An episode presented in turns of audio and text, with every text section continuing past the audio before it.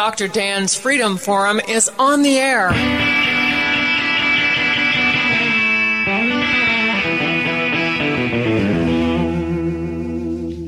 Never send to know for whom the bell tolls. It tolls for thee. Dr. Dan's Freedom Forum is a call to arms for those American patriots who, in the tradition of our founding fathers, will stand up now to defend the Constitution and the liberties that it guarantees to each citizen, to each of us.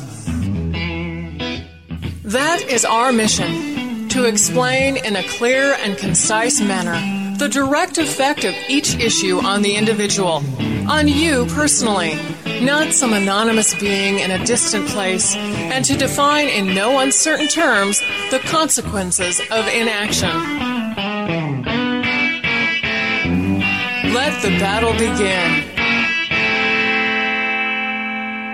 We are talking with Christina Sandefur, the Executive Vice President of the Goldwater Institute. Christina is the co author of a new book, The Cornerstone of Liberty Private Property Rights in 21st Century America. That's a must read. And we are discussing private property rights.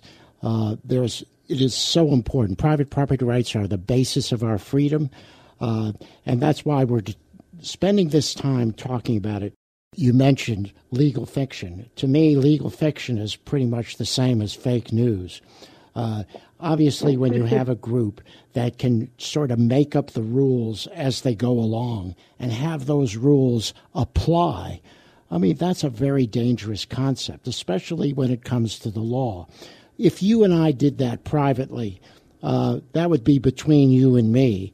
The problem is when it happens in a court of law or when it happens in part of the legal system, those opinions and decisions based on legal fiction we all are subject to the results like we are in the Murr versus Wisconsin case. Because now there's a Supreme Court decision that is violently anti property rights. And we all now are going to have to deal with it. And the second thing, of course, is this concept of the public good that's right out of Karl Marx's playbook. That's, that's collectivism. And this country is not based upon collectivism, it's based upon individual rights and individual responsibility.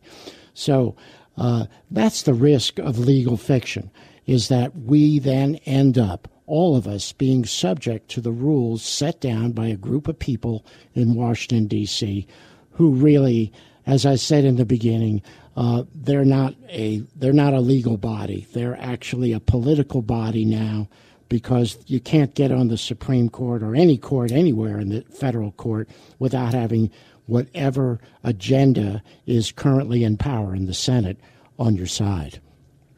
And if something is a fundamental right, it is by definition not subject to the whims of a bureaucrat or the general public, right? That's why it's a fundamental right. If it's a fundamental right, it's a right that I as an individual hold regardless of whatever the bureaucrat in Washington DC thinks or regardless of even whether what the majority of the people think, right? That's why our founding fathers cared so much about creating a constitution. A constitution is a very basic set of rules and principles, and it says that the government cannot violate these rights. These are rights that are owned by the individual, and government can't take them away. And that means also that society as a whole, that a majority of individuals can't vote to take our rights away. If our rights were subject to majority whim, then of course the majority would just vote to take away all the rights of the minority. And that's exactly what's happening in cases like the Murr case.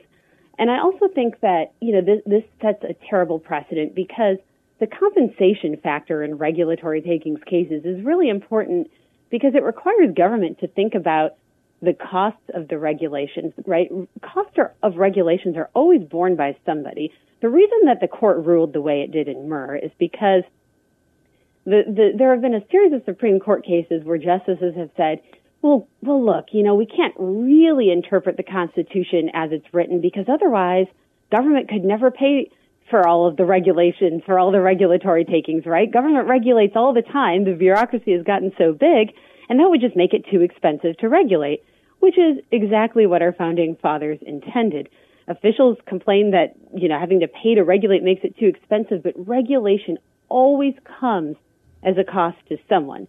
So if the regulation isn't worth the cost to the government or the community, really, because government is funded by taxpayers, then it shouldn't be shouldered by the property owner alone. And that's really what's at issue here.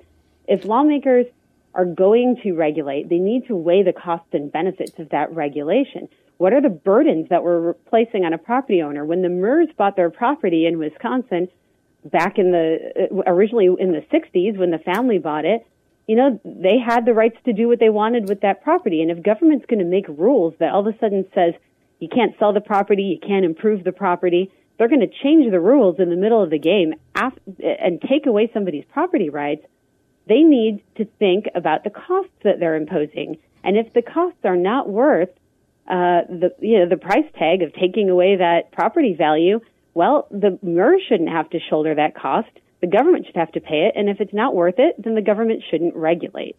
That cost benefit analysis is entirely removed from the bureaucratic mindset, and that is why bureaucrats rule with a sledgehammer instead of a scalpel. They don't think about what they're trying to achieve and whether or not it actually has some health and safety justification.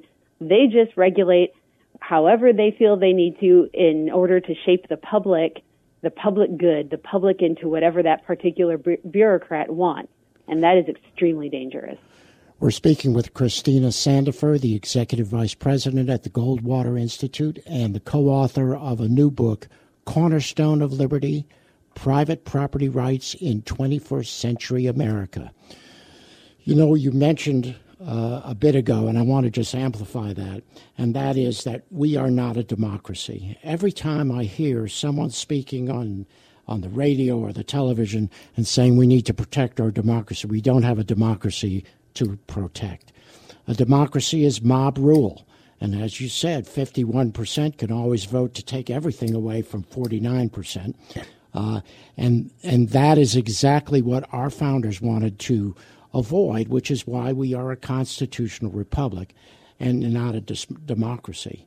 Uh, when it comes to regulations and the regulators, the problem with bureaucrats is they are not elected. They are appointed. We have, as citizens, we have virtually no resource when it comes to doing anything about these regulations. The, the, the cards are stacked against us because we have to deal with a different kind of law.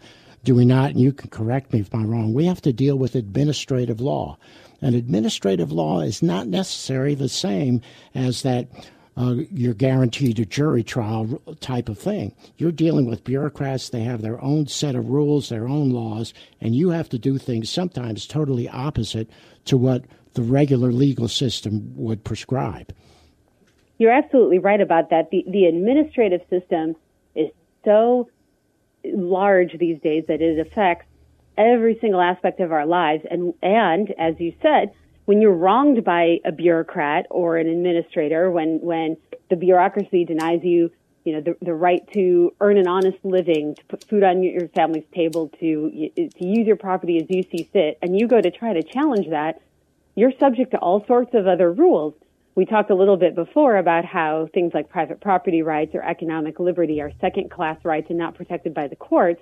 But as you mentioned, a lot of times under administrative law, you don't even get to go to court before you have to first go before this administrative agency where you have an administrative judge. You don't have the same types of due process guarantees that you have in a court. You don't have rules of evidence. The government can come in there and say whatever it wants, whether it's, it's can prove it or not. That all becomes part of the record. You don't aren't always enti- entitled to an attorney. And then you when by the time you get that decision which is is oftentimes by a judge that is accountable to the agency or hired by the agency itself you get that decision. It comes out against you. When you try to appeal that into the normal judicial system the normal court system those judges again are bound by law to defer to whatever that administrative agency decided. And and and so the deck is totally stacked against the individual. And it's even worse than that because the bureaucrats who make these decisions, not only are they not accountable to the people or to the judicial system, but in fact, the incentive is entirely the opposite. They are incentivized to do a bad job. Because in, if you think about it, in the normal market system, when a business does a bad job, when a business provide doesn't provide a product or a service that the people want, or a business screws up, or it, it does something bad, it takes money from somebody, it acts fraudulently.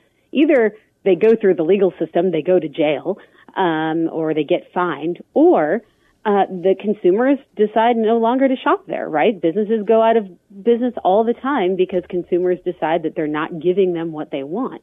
In the bureaucratic sector, it's the entire opposite. When an agency acts poorly, when an agency does something wrong, takes away our rights, makes a mistake, they not only don't get punished, but oftentimes they get promoted or they get more money because the agency will say, look, the reason that we screwed up is because we don't have enough money. We don't have enough resources. You need to tax people more and give that money to us so we can do the job right. So in the business sector, you do wrong, you lose money, you go out of business.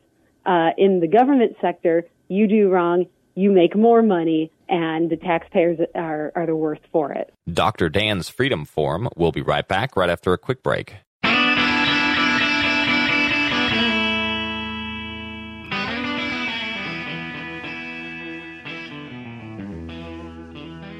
We are talking with Christina Sandefur, the Executive Vice President of the Goldwater Institute. Christina is the co author of a new book, The Cornerstone of Liberty Private Property Rights in 21st Century America. That's a must read. And we are discussing private property rights. Uh, there's, it is so important. Private property rights are the basis of our freedom.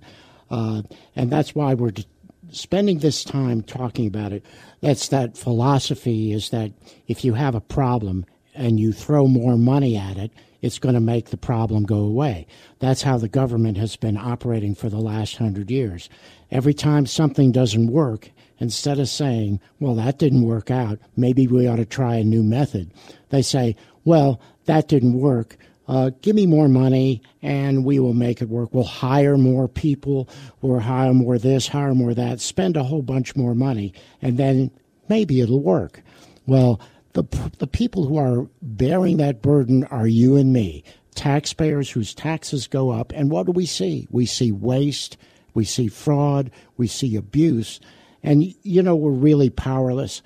And that's why one of the things that the Goldwater Institute does is something that really is very near and dear to my heart is that you have the capability of doing the legal work, of taking up the the the sword and fighting on our behalf those legal battles because as you said, legal battles are very very expensive and you need to have some group who has the finances to fight for the property rights of all of us.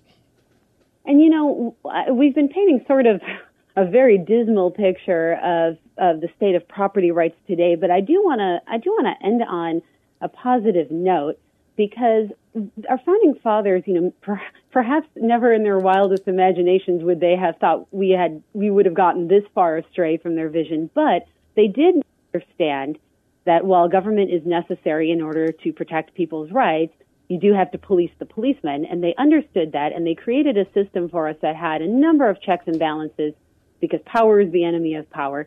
And one of the really important but oftentimes forgotten tools is federalism, right? Is the power of the states. You mentioned that a little bit earlier.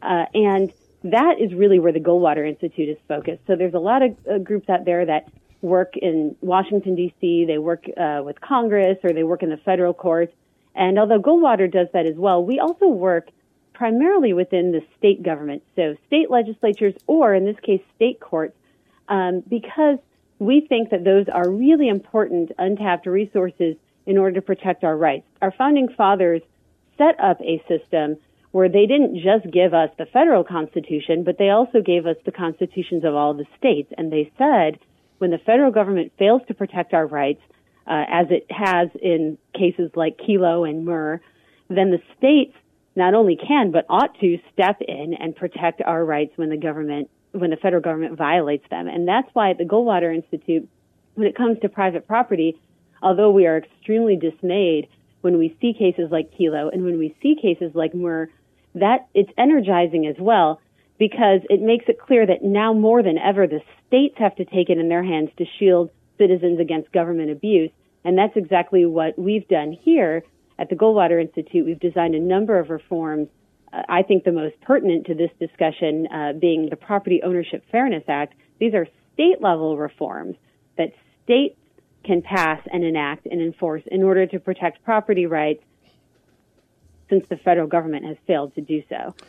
You know, you're absolutely right about that. And that really was the one positive that came out of the Kelo case is that a number of states have enacted legislation that prevents the abuse of eminent domain.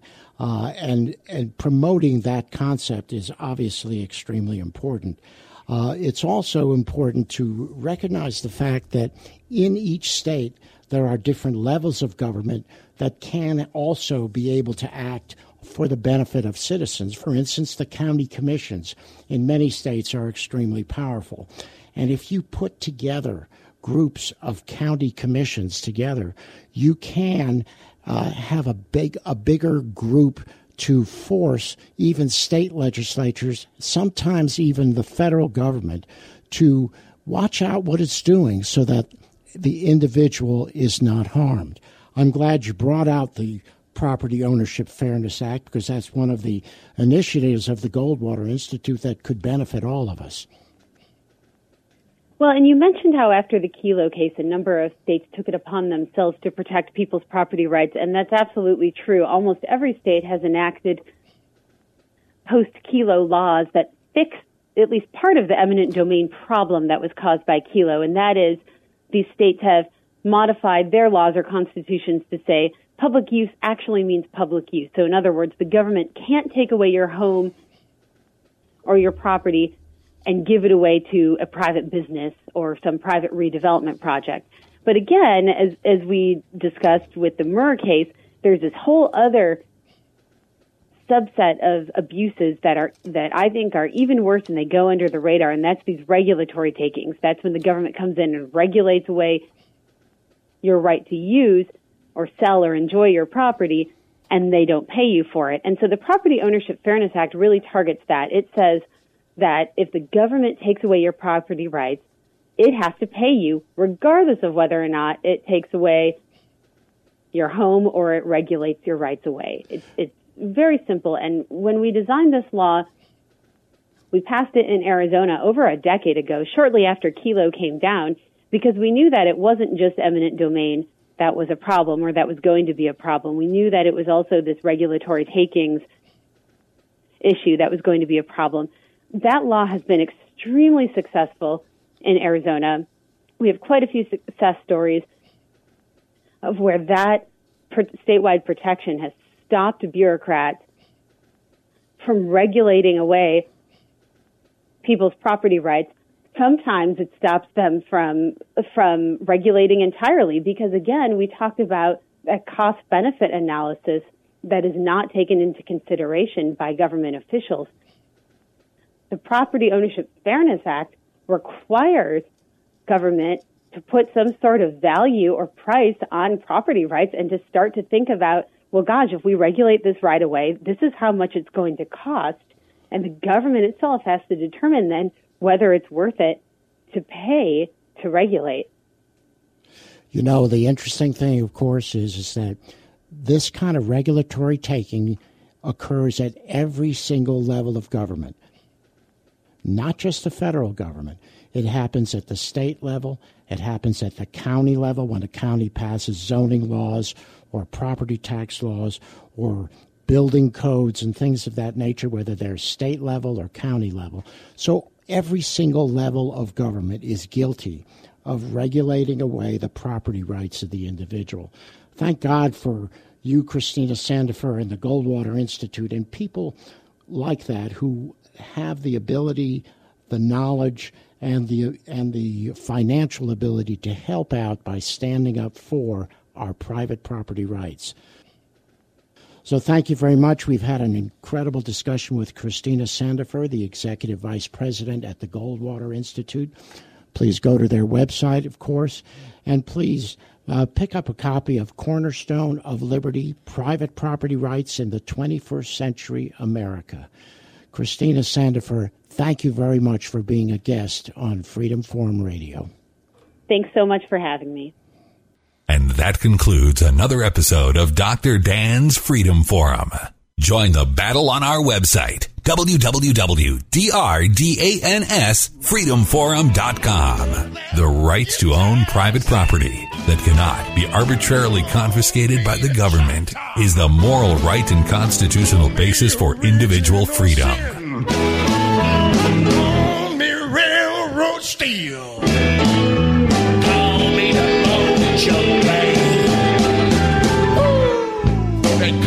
Muddy waters. And people, I just love to hear that old man sing.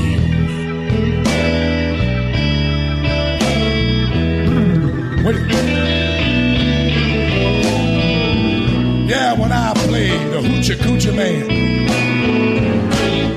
I get joy in everything.